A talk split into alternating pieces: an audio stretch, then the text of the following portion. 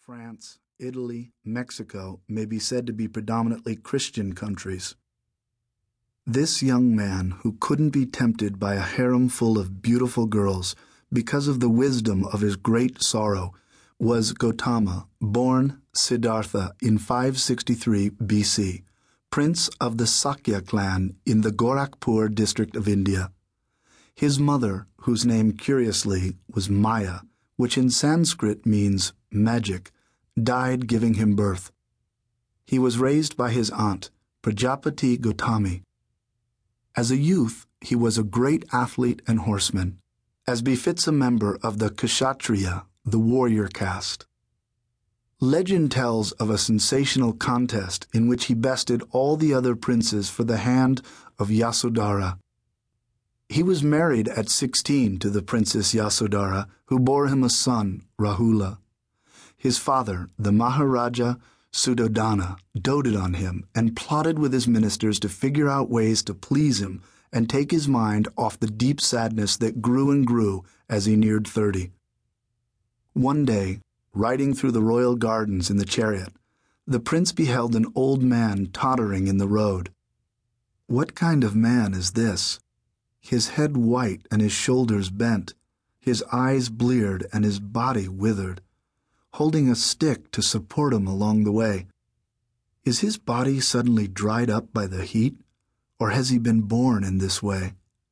Quickly, turn your chariot and go back ever thinking on this subject of old age approaching, what pleasures now can these gardens afford, the years of my life like fast flying wind?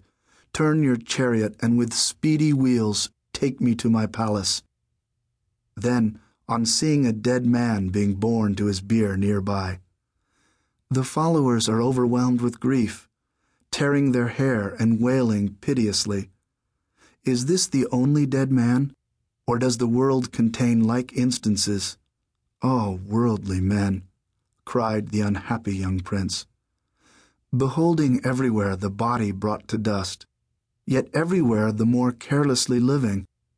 The heart is neither lifeless wood nor stone, and yet it thinks not all is vanishing. That night, on orders from the king who'd heard of this, Udayi, the king's minister, commanded the girls to entice Prince Siddhartha with their charms. They made many winsome moves, dropped casual shoulder silks, snaked their arms, arched their eyes, danced suggestively, caressed his wrists, some even pretended to be blushingly confused and removed roses from their bosoms, crying, Oh, is this yours or mine, youthful prince? But in his mindfulness of woe, the prince was unmoved. At midnight, the girls were all exhausted and asleep on various divans and pillows. Only the prince was awake. It is not that I am careless about beauty, he spoke to the dark, questioning minister, or am ignorant in the power of human joys, but only that I see on all the impress of change. Therefore my heart is sad and heavy. If these things were sure of lasting, without the ills of age, disease, and death, then would I too take my fill of love, and to the end find no disgust or sadness. If you will undertake to cause these women's beauty not to change or wither in the future, then, though the joy of love may have its evil, still it might hold the mind in thraldom. To know that other men grow old and sicken and die would be enough to rob such joys of satisfaction. Yet how much more in their own case, knowing this, would discontentment fill the mind? To know such pleasures hasten to decay, and their bodies likewise. If, notwithstanding this, men yield to the power of love, their case indeed is like the very beasts. It is but to seduce one with a hollow lie. Alas, alas, Udayi, these after all, are the great concerns, the pain of birth, old age, disease, and death.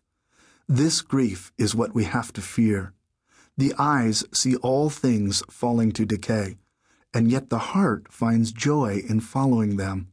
Alas, for all the world, how dark and ignorant, void of understanding.